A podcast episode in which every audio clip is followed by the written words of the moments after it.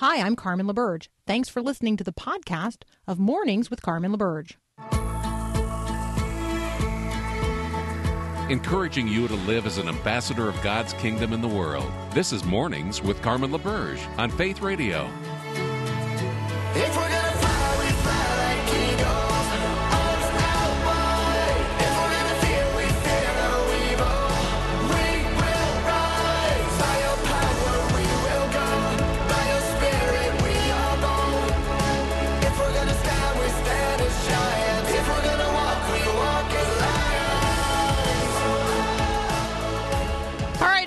31st of March, 2022. This is Mornings with Carmen. I'm Carmen LaBerge. You are listening to the Faith Radio Network. Uh, if you haven't visited us online at myfaithradio.com, let me encourage you to do so today because today is the last day that you can sign up for our Simple Path to Following Jesus giveaway. We're giving away 100 copies of Rusty George's really good book. It's about what it means to be a Christian. It can help you discover how to more effectively share your faith with others. It's also sort of a great Christianity 101 if you've got a new believer in your life. A simple path to following Jesus. We're giving away 100 copies, but today's the last day to register for that drawing. So go ahead and do that at myfaithradio.com. Today's also the last day to um, gain access to the v- virtual access package from the Set Apart Conference. So you can also do that at myfaithradio.com. Number of other opportunities available for you there today as well. Really encourage you to sign up for our Reading the Bible Together um, uh, for for Holy Week. So what we're going to do, you're going to sign up and we're going to send you a free um, study guide that you can follow along with us. There's also a prayer guide as well. We're going to send you both of those, which is why we need you to go ahead and sign up early so we can get those in the mail. Um, again, sign up for those free resources, reading the Bible together during Holy Week, and you do all of that at myfaithradio.com. Hey, for those of you listening in Hartford, Connecticut this morning, um, you know, pay attention. Hello, hello, good morning, Hartford, or afternoon or evening. Um, does somebody listening right now know Kathleen Cataford? Do you know her? Does that name ring a bell? Kathleen Cataford is 77 years old. So, first of all, hats off to her that she is still serving as a nurse in the Hartford public school system. But she has been suspended from her job. So, if you know Kathleen Cataford, I want you to reach out to me um, at uh, on the text line 877-933-2484 because I'd love to connect with her personally. Um, Kathleen has been suspended by the Hartford Public Schools because she posted a comment on her Facebook page, um, basically outing the school system for uh, hiding um, information related to drugs that they are giving to students without the knowledge of their parents. hmm Students who um, identify as non binary and keeping those things a secret from their parents. So, um, yeah, she um, she raised concerns about that on her own personal Facebook page, and um, and she has been uh, not only condemned by the superintendent of the public schools in Hartford, Dr. Leslie Torres Rodriguez, but um, she has been suspended pending an investigation into the school by the school district into her Facebook comments. So if you know Kathleen Cataford, um, I'd love to know her as well. Um, and if you don't, let's let's be praying for her because um, yeah, her her life just got immensely more complicated. But she did the right thing, and um, you know maybe she didn't do it in quite the right way. But uh, let's be lifting her up. Uh, meanwhile, Disney has done away with ladies and gentlemen and boys and girls in all of their park greetings, and they're being challenged over their use of so-called gendered terms in their marketing platforms. Um, things like prince and princess, which it's really actually hard to imagine the entire Disney franchise without princesses.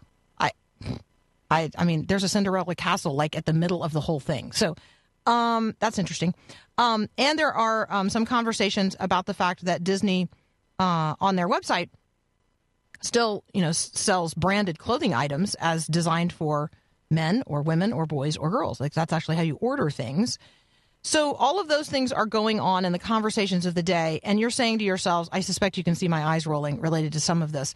Um, you're saying, okay, ha- have our conversations actually come to this? Yes. And here to clear it all up, next, Dr. Peter Kapsner. We'll be right back.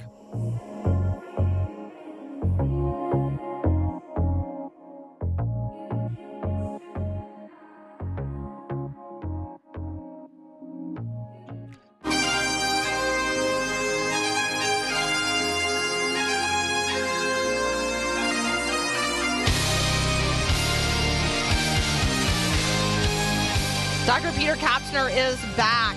So, um, Peter, we have talked with Ben Johnson this morning, and he used at least four words that I had to look up. They are bigger words than I normally use, and so you are not allowed to use any big words. That's well, None. and even based on, on your teaser before the break, there you you overpromised, and I'm happy to underdeliver at this point. So no no worries about that.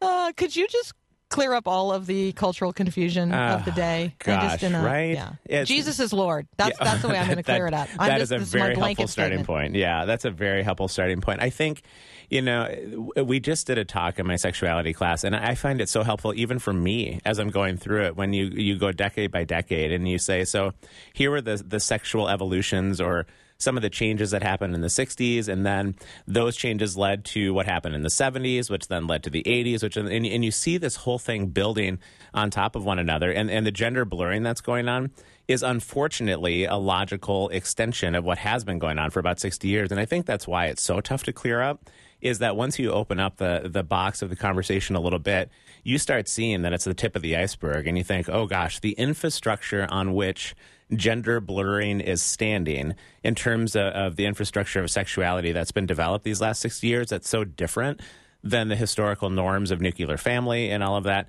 It just begins to be this massive conversation. And I think people understandably just want to tap out. They say there's just too much. But if we tap out, then we're just going to keep going to the next logical extension on it. Is tap out like some sort of wrestling term? It is. wrestling Well. I'm trying to use more- Sometimes you have to make the ref like actually make the reference explicit because Yeah. not everybody knows well, what thi- tapping this is out yeah, means. like when Paul Perot puts me in a sleeper hold here in studio, and, and it's it's quite clear that I have been beaten in our cage match here. That then then I, I tap the studio mic, and that means tapping out. So yeah, it's very much a wrestling term. Let me tell you, Gino. Yes, yeah, exactly. I put the claw on you have no idea what happens in here Okay. during break. It's not okay. I'm gonna I'm gonna take back the show. Um, so you and I have read a number of things because I like to send you articles during the week that I really just I just want to keep them and hold them until I get to talk with you about it. Um, I'd never heard about a curse tablet, but as soon as I read about it, I thought Peter Kapsner. let's get Peter to talk about. Um, what archaeologists have not only found but now identified apparently a curse tablet that invokes the name of Yahweh and sort of brings up the conversation again um, or shines a light on the conversation about just how old the Old Testament writings really are. Yeah, I love this story. I mean, the, the cursing part is a bit disturbing, other than the fact that I do think it faithfully represents Scripture and and how we understand things going on in the Old Testament. It was actually found on a mountain that was known to be a mountain of cursing in Israel, and so there's a real consistency there as well. But that age that you're talking about, and and I think the reliability of Scripture is really um, something that we could underline here from this story. And, and what I mean by that is that Scripture has very much been under attack by academic institutions over these last maybe 20 to 25 years or so, even a little bit longer, saying, you know what?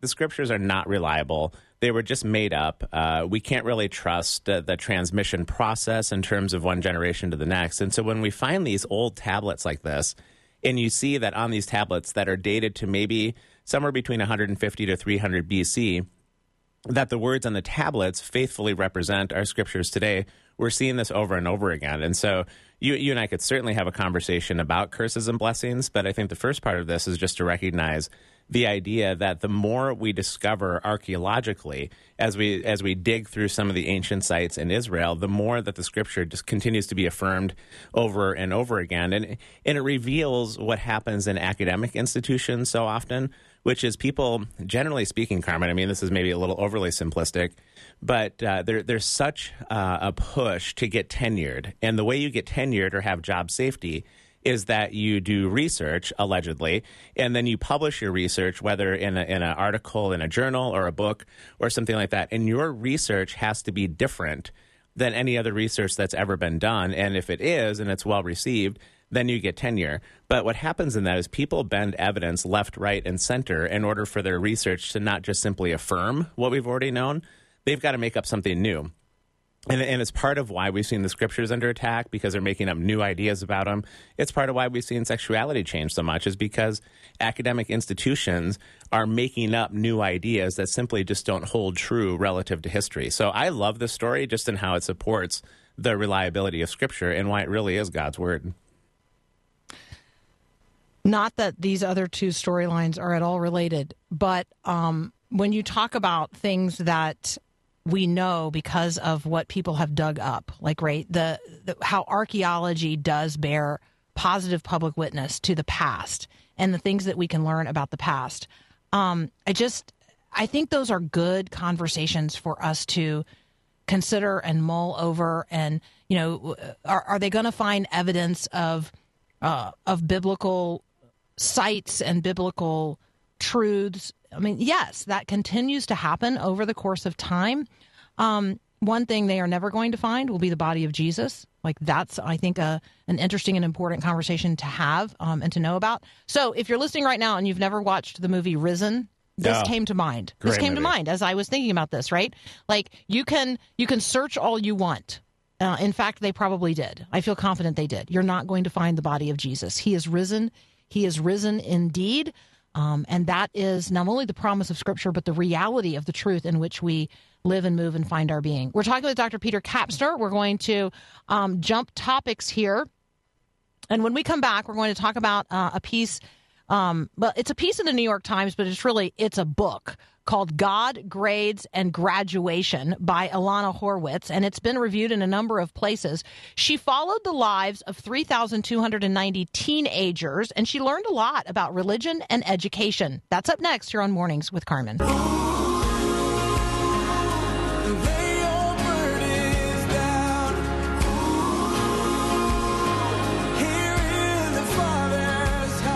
All right, continuing our conversation with Dr. Peter Kapsner, we talk about a range of topics, trying to bring the mind of Christ to bear on the issues of our day. And so I have been um, following along, as many, many um, commentators in the culture have been frankly disturbed.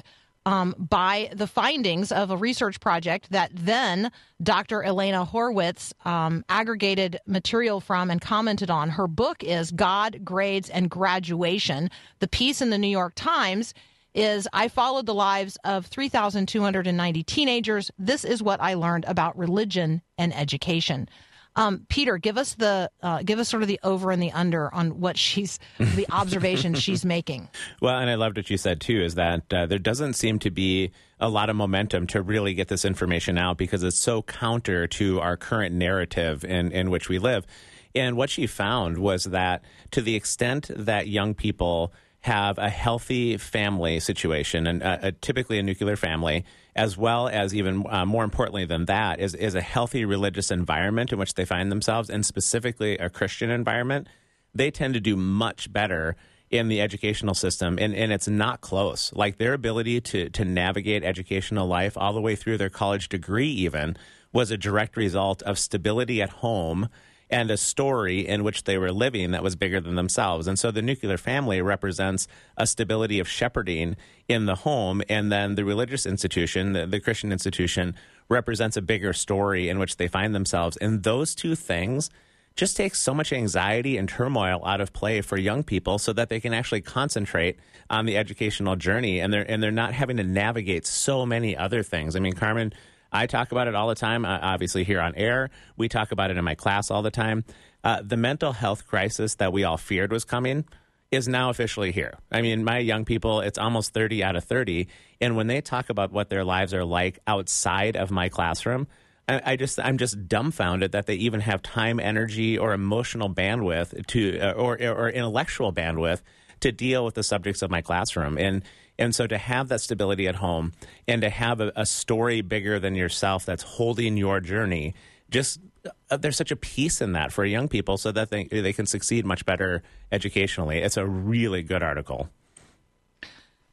Yeah, so I'm um I'm going to have more on this in the future, I promise. But I just I really today wanted to tee up just this positive I mean, this is research that that is done by academicians. It's not, you know, it wasn't designed to find that boys who grow up in religious households um, that that's the primary indicator of whether or not they're going to be successful in secondary education, primary, secondary, secondary education, and then higher ed. Like that's it. That's the primary indicator. That's pretty amazing.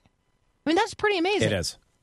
It, it, is. I, I, I, to, to be able to, I mean, there's so many things we, we look and say, how do we help? How do we help? How do we help? Right? Like that. Raise your kid in church. That's- uh, there you go. exactly- it's so that's interesting, that's isn't it? As hard as it is, as Yep. hard as that's going to be to do, the best thing you can do for your kid is raise them in church. It, it's so true, and I was thinking about that on the way in, Carmen. And and churches even have an invitation to maybe start evolving their own reason for gathering. I mean, we've lived in 30 years of what's been called an attractional model of church, which is primarily that we try to create a worship service on a Sunday morning that's going to bring as many people into the church as possible for that hour. And and that has had its upsides and its downsides on a number of levels. But churches looking at this research could begin to develop different kinds of models that really support the the families and the and the growth of these young people more than just an hour on a Sunday because there is Exactly. a direct re, you know reflection one to the other. Okay, I just have a term for you to define for us. We're not going to talk at length about this. Solo polyamory. Oh boy, right. This is somebody who uh, polyamory is that you're in a, a committed relationship with one person, but then there's other people that would uh, be part of that, I suppose, relationship on some level. This is what Will and, and Jada Pinkett Smith uh, were, would be practicing. But solo polyamory is somebody who isn't really committed to anyone, and the people that they're with are also just fine with basically having multiple uh, engagement sexually with a lot of different people. And and it's boy, it's even if people didn't name it, I think it's becoming increasingly common. But but this again, Carmen, we just talked about this in my class on uh, on Tuesday in my sexuality class that the research shows that the more people that you try to bond yourself with or or enter into sexual union with, the more disassociated you become, meaning that it becomes almost impossible because you're existing in so many of these different covenants to really have any meaningful relationships of any kind.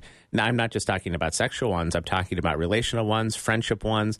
You, you um, it really just confuses the the soul and the mind and the body so much. And this is psychological research. This isn't religious research that basically says the more that you practice this way of life, the less able you are to actually engage relationally across the board. And and I think there's a lot of men specifically who are quite disassociated these days because of the the vicarious nature of porn and what that's done with sexuality is that again research shows that the more you engage in these vicarious or actual forms uh, of sexual union outside of the covenant relationship the less able you are to actually be in a relationship with people. And now we're back to the mental health crisis thing again where we're not part of a group and a family and a community and all of that. These are humongous topics that we need to deal with. Humongous topics is right.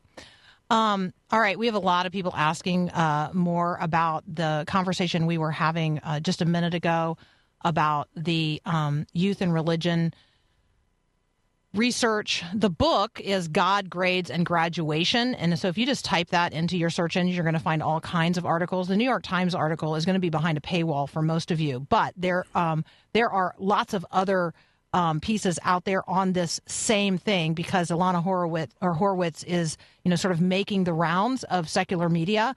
Um, and so it's an opportunity for uh, you to hear what other people are saying about the same thing. Um, but religion, school, and success uh, is the combo here. And God, grades, and graduation uh, is the book. So if you Google that, you're going to find um, resources on that topic. Peter, we're going to have to leave it, leave it right there. We're, we don't have time to talk about what's going on in a Massachusetts high school where, in a biology class, they are actually uh, teaching very radical gender ideology as fact. It's it's Yeah. stunning, isn't it? And you know, and Carmen, maybe uh, at yeah, at the top of the next hour, we'll just hang out together and do sort of our own show that doesn't. That we have so much to talk about, right? We could just keep call going it- for hours Yes. at this point. Indeed. Leftovers. I envision it as just leftovers. All right. Uh, hey, have a great day. Peter, thank you as always. That's Dr. Peter Kapsner. He hosts the show when I am not able to do so. And for him, I am so very grateful.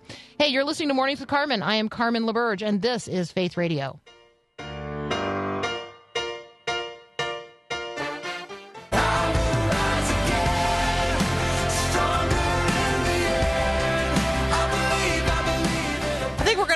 Calling this the Mornings with Carmen Learning Community. The research department has been on it. And apparently, paywalls don't matter if you have a public library account. You log on to your public library account. This is um, this is from Jacqueline and from Jill. Mary has also uh, alerted me of the same thing here. Log on to your library account, and then you're able to access the library's subscribed content. And many public libraries provide access to a collection of newspapers and magazines, along with books and materials and databases. Who knew? Who knew? Who knew? All right. Well, apparently a lot of you knew and I didn't know. So there you go. Um, in today's game of Who Knew, you knew and I didn't know. Apparently, to get around paywalls, uh, get a public library account and log on through your public library account to um, access the resources that would otherwise be behind a paywall. That is so super cool. I, I, I feel like it's like some of the most incredible learning I've done lately. so thank you for that. Um, Ukraine. Ukraine is top of heart, top of mind, top of the prayer list, top of concern um, for so many of us.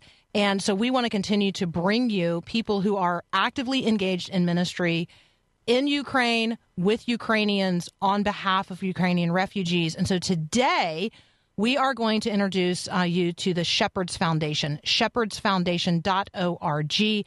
Um, Marshall Wade, who is um, who's actually a physician, a doctor um, in uh, in in Maplewood. Uh, he's been in private practice there for a number of years.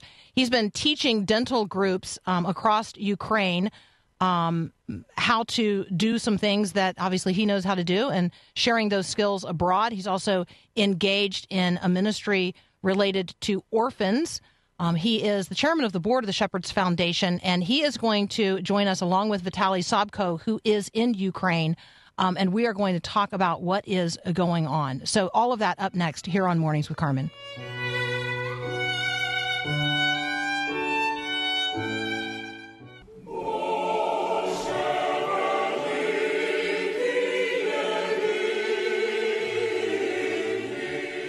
Dr. Marshall Wade um, is a an oral surgeon. Um, he's taught dental groups across the country and in Ukraine. He is the director of True North Professional Studies, um, which is a continuing education group for dentists and dental specialists. He joins us today in his capacity as chairman of the board of Shepherds Foundation, through which he has served to advance the gospel in Ukraine through dental surgery and care missions and served orphans in Ukraine in some very special ways as well. Also joining us, Vitaliy Sobko, executive director of Shepherds Foundation in Ukraine and Camp Maximum. Gentlemen, welcome to Mornings with Carmen. Good morning. Good morning. Good. Well, Vitaliy, good afternoon. Um, it's probably the middle of the afternoon where you are, correct? Yeah, that's uh, 3:30 p.m. in Ukraine. Could you give us a sense, Vitaliy, of um, of what's happening today in your life? Um, well, it's it seems like one long day that never ends. Um, we we have good spirit. We're tired. Um, right now, everyone is trying to do whatever they can to support uh, each other and support our uh, military who are defending the nation. Um, so it's a, a lot of people being evacuated uh, from the war zone uh, to the west and uh, a lot about finding humanitarian aid that we can purchase or get and uh, sending them back to the people who are uh, captured in the basements. So, uh, in short, that's pretty much what's going on at, at the moment. Well, please know that we're not only praying for you, we are actively seeking to support um, support those efforts to fund um, organizations like yours that are then delivering humanitarian aid back into places and spaces where people are trapped, um, as well as all of the things that you all are doing to get vulnerable people, including children, out of the country. So, Marshall, I'm wondering if you can address if you can address that. What do you feel like we need to know um, about people who are leaving Ukraine and the challenges, um, particularly of of children, orphans, and those who are disabled um, today? I think, Carmen, the biggest thing that we as Americans need to process is we it's it's very hard to understand right now what what they're going through in Ukraine.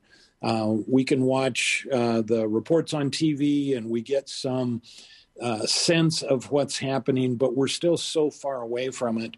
Uh, in my discussions with Vitaliy, and, and he can certainly chime in as well, um, the the devastation, the hopelessness of the people that have lost everything, the trauma to the the children uh, who should just be in in school, uh, but are having to face uh, going to bomb shelters and and concern for their lives and their parents' lives.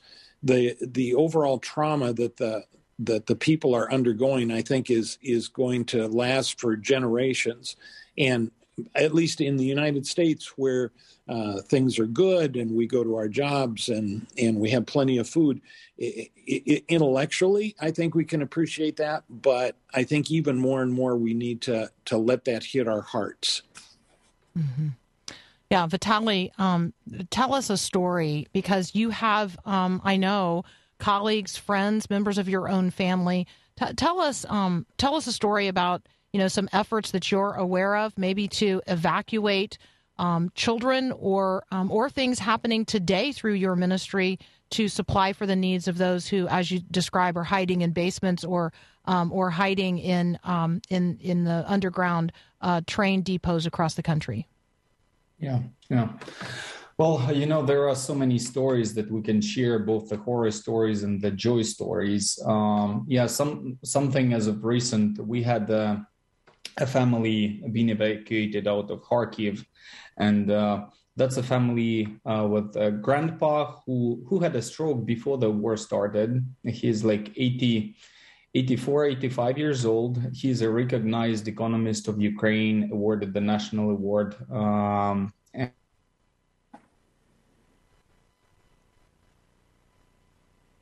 All right. Um, I think we momentarily lost uh, the connection with Vitaliy. Um, we're talking with uh, with Dr. Wade Marshall, uh, Marshall Wade, um, and we are talking with Vitaliy Sobko. We'll work to reconnect with him. Um, uh, Wade, maybe you can pick up, um, Dr. Wade. Maybe you can pick up where Vitaliy uh, dropped off, and you know, just the stories that are uh, that you're aware of um, in terms of evacuation of precious people. Sure, absolutely. Um, I think one of the things that Vitaliy was going to talk about is the fact that we have uh, evacuated many people with various disabilities. Uh, if, as you can imagine, it's it's bad enough to be in a combat zone uh, when you're of good health, but imagine being a, a cerebral palsy child in a wheelchair, or as he was talking about, uh, uh, an elderly gentleman who's had a stroke. Um, I know that our drivers, uh, and I do believe that that this is uh, at least a similar story in Kharkiv, uh, actually went up several flights of stairs to uh, bring down various disabled people, um, special needs kids, uh, just to get them into the evacuation vehicles. Uh, and of course, all of this um, under under concern of uh, sniper fire and and artillery bombings and and uh, all those kinds of different things. The the drivers that are going into these areas are absolutely courageous. yeah, um, yeah, I think we have I back? Back? Yeah, you're back. Yeah. Welcome back. Excellent. Sorry, the the internet connection fine. is uh, sporadic. Yeah. So um, one one of the uh, stories I can think of is when I received a call from uh, one of our friends who was asking for a director of a special institution uh, for mentally disabled uh, children. So that was out of Zhytomyr, which is um, uh, near Kiev, uh, about an hour drive. And so, director with just a couple of social workers were trapped in their school with about 70 kids who couldn't care about themselves and needed evacuation. And uh, the uh, the city was shelled at that moment, and uh, it took us all a lot of effort to just arrange transportation for them uh, and just find volunteers who were able to take those people out and it's just it's just one of the examples of what's going on and how all of us have to react just to make sure that we bring people to to safety and when we get to the western border it's it's another difficulty especially for people with disabilities uh, because they need specialized care. They cannot go through the sorting centers uh, like the red cross stands uh, and uh, they can but uh, ideally we we work hard to make sure that there is someone on the european side uh, who is going to provide individual care and take them to a specialized institution providing medical support they need. Um, So, yeah, Vitaliy, we, I um, want. So can can I pause you there because there's a reason that you're so good at this and your organization is so good at this. Um, these are children and families with whom you are already connected Tell us um, about Camp Maximum and what you would be doing right now in preparation for summer camps um, where they're not a war in Ukraine. Well, uh, thank you for asking about that. You know, as uh, as I was thinking about our camp uh, and reading the Bible last night, uh, I read Proverbs nineteen twenty one, and it it says, "Many are the plans in a person's heart, but it is the Lord's purpose that prevails." And uh, we never expected the war to happen, and we were uh, just finished our fundraiser campaign to build a new dining and uh, kitchen facility for our camp. We were all tuned in to do summer programs, international basketball camps, uh, special needs programs, and other youth programs for kids from all over Ukraine. Um, and uh, as a camp, uh, we're just uh, six years old. We started building a Christian camp from scratch in central Ukraine, just two hours south of Kiev. Um, and the roots come out of the Shepherds Foundation ministry in Ukraine that dates back 30 years ago uh, when. Um, the first groups of um, missionaries uh, arrived in Ukraine. Paul and Linda Wickland, uh, Marshall Wade, and their team over the years continued to support Ukraine in different uh, humanitarian aid missions, uh, adventure camps, uh, dental work, orphanages. There were like so many, so many projects that were realized and me personally, I'm a kid that uh, was raised on this mission work. Back when the first trips happened, I was just seven years old. And I remember when Ukraine was a young nation, uh, we got independent in 1991. The first adventure camp happened in 1993, and I was seven back then. And as you can imagine, for a young nation, uh, we were really poor uh, and just starting. So those were the brightest memories of my life that I still cherish. And now, uh, looking at where we are as a camp, we um, we completely changed what we do. Uh, we had 126 beds. We now are fit to host uh, up to 200 refugees in transit from the eastern and northern areas that are most affected by war and child every day uh, to help people transit to the west into safety. We feed them. Uh, we uh, we provide um, them with clothing, with hygiene essentials, with Medicare. We just uh, have uh, our team available to play with the kids and distract them for what's going on, what just recently happened in their lives. So our people do English with them. Uh, we connected them to online uh, teaching and so on. And we can really tell that they are hurting. Yeah, you know, they arrive in the middle of the night, the hands are shaking, they're staring into the walls, uh, trying to figure out what the next step shall be. And so for now, our camp is that safe place, and we we try to maximize the care and attention to very little details to make sure that they are in comfort and they find uh, themselves uh, uh, get get uh, revived and are ready to make the next step into uncertainty. Many of these people come uh, with their homes lost, so uh, frankly, they s- sit there and they're trying to find help uh, because, well, their home was just destroyed, and it's an it's a new normal for them, and they try to they need to figure out where to go next. We're talking with Vitaliy Sobko. You can connect with him at maximum.camp. We're also talking with Marshall Wade. They are both uh, associated and affiliated with Shepherds Foundation.org, org. Um, Vitaliy and uh, Camp Maximum are now sheltering internally displaced people in Ukraine. Um, Shepherds Foundation is also ministering to refugees, particularly children with special needs um, who have been evacuated from Ukraine, and they've been a part of that process and an ongoing effort to serve them as refugees outside the country. We're going to continue this conversation in just a moment. You're listening to Mornings with Carmen. I'm Carmen LaBerge, and this is Faith Radio.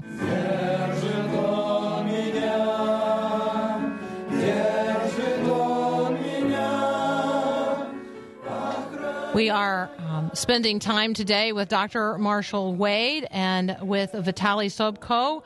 They are with an organization called Shepherds Foundation. You can find them at shepherdsfoundation.org. Lots of news articles there about um, their efforts in Ukraine. Um, Marshall, I'm wondering if you can just spend a minute telling us um, why you are engaged in Ukraine, um, and and where your heart is in all of this today. Oh, thanks for asking. Um, uh, as Vitaliy was saying, uh, uh, our first camps uh, opened in about 1993, and my first trip to Ukraine was in 1994, and it was a very direct, um, uh, quote, God thing that we'll say. Uh, I was sitting in church and listening to wonderful Ukrainian evangelist Viktor Brunitsky speak about the needs of this new nation. And uh, I'd been thinking about uh, going to some mission field. And so I just sat there praying and I said, Lord, if you want me to go there, then you need to break my heart so completely that um, I actually have no question. And that's what happened. I just really started to weep sitting there in the front row of the church, which was pretty embarrassing. Uh, but it was very clear to me that God wanted me to go to uh, Ukraine. Uh, once I, I got there, I found that those people um, are just the same as we are. Uh, they want to have a, a good life for themselves and a better life for their children. And as an oral surgeon, uh, there were many dental needs uh, that we we could meet uh, in conjunction working with our, our colleagues in Ukraine. So uh, over all of those years, uh, we just developed these deep and lasting friendships. And uh, it, it's really just my my second country, I guess you'd say. Um, and talk with us about the fellowship of Christians. You know, over. I mean, I, we we tend to use language like these are my brothers and sisters in Christ, but for you, that's a reality. Yeah, for sure. Um, gosh, how how how would we even describe that in the Twin Cities, Carmen? How uh, how would we describe our friends um, that are in various churches, solid Christian people who are devoting their lives to Christ? Well, it's the same thing in in uh, Zolotonosha, Ukraine is is where we go, and uh, the exciting thing has been that when we first went, there was one Baptist church, and uh, it was our sister church from uh, what was then uh, Calvary Baptist, now just Calvary Church in Roseville. Uh, but now Vitaliy could actually answer. I think there's at least five very strong um, evangelical churches uh, in this uh, town of Zolotonosha, which is 30,000 people. So that brotherhood and sisterhood in Christ is is really just the same as it as it is uh, on our side of the ocean. Um, people who who and even more so now are serving Christ in the very best way they know how, day after day, and ministering to those people around them. I just love it. It's such a um, powerful uh, witness, and I just feel so privileged um, to to be talking with both of you today. Um, Vitaliy, I would like for you to um, pray in um, in your heart language for the situation where you are. Um, we will acknowledge that God is translating those prayers by the power of His Holy Spirit. But I I want you to pray, and then I would like to pray for you and and what is happening today. Would that be okay? Yeah, sure. Yeah. Um, so this is uh, Vitaliy Sobko, and um, we're gonna we're gonna listen in as he lifts up the concerns of his family and his community, his people, and his nation before the Lord our God. Yeah. Uh, can I do that in Ukrainian or? Uh, Please, can I please? Yeah. please, in you. Ukrainian, please. А, Боже наш, ти милостивий, ти люблячий Бог, який турбується про Україну. Я вдячний за цю можливість розповідати народу Америки про те, що ми переживаємо, з чим ми стикаємось. Зараз я молюсь за нашу країну, за наше керівництво, за нашого президента, за людей, за владу, за кожну родину, яка стикнулася з цим злом. Молюсь за перемогу. Пошли нам мир в нашу країну, допоможи їй відновити її в наших кордонах, пошли нам впевненість в майбутньому, в тому, що ми можемо з гордістю жити в Україні, щоб нам не потрібно було нікуди їхати, щоб ми могли будувати наше майбутнє з тобою тут, Господь, щоб ми могли бути тим. Тим світлом, тією сіллю, Господь, для інших народів з нашої землі. Я вдячний тобі за, за все, що ми маємо, вдячний за ту міжнародну підтримку, Господь, і прошу, пошли нам перемогу, і пошли нам мир, Господь, і зупини агресора. Молю за все ім'я Ісуса Христа. Амінь. Mm. Father God, Father God, we thank you so much um, for our brother Vitali. We thank you for his family. We thank you for um, the ministry uh, happening right now with precious people on the campus of what was a camp and has now become a home. And we simply ask, Father, for an outpouring of your Holy Spirit, all the resources that are necessary for the accomplishing of your will in and through them this day. We ask for your comfort. We ask for your grace. We recognize it's all sufficient. But Father, these are precious people with very real needs. And so prick the hearts of those listening right now to bring forth the resources within our reach that we might supply for the needs of others. Help us learn, Father, to live more simply that other people might simply live today. Thank you so much for um, Dr. Wade and for the ministry um, of the Shepherd's Foundation. We ask a blessing upon them, Father, and we ask that you would open to all of us a vision of the future filled with hope that you have planned. We we set ourselves as instruments in your hands, but Father, we ask for a fresh outpouring of your grace this day on the people of Ukraine. Um, grant peace, Father. Grant peace in Jesus' name. Amen. Vitaliy and Marshall, thank you. Um, thank you so much for joining us today. I want to direct people again uh, to the Shepherds Foundation, shepherdsfoundation.org. If you're like me, you also want to check out Camp Maximum, and Google will supply you a way to um, translate everything on the site into English. So if it comes up in Ukrainian, which it will, um, just hit that little Google Translate button, and you can uh, you can read the stories there as well. Um, Marshall and, and Vitaliy, thank you so much. What a blessing. Thank you, Carmen. Absolutely. Thank you so much. Absolutely.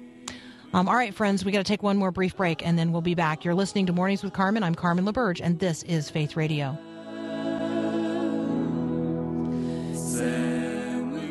You got me singing like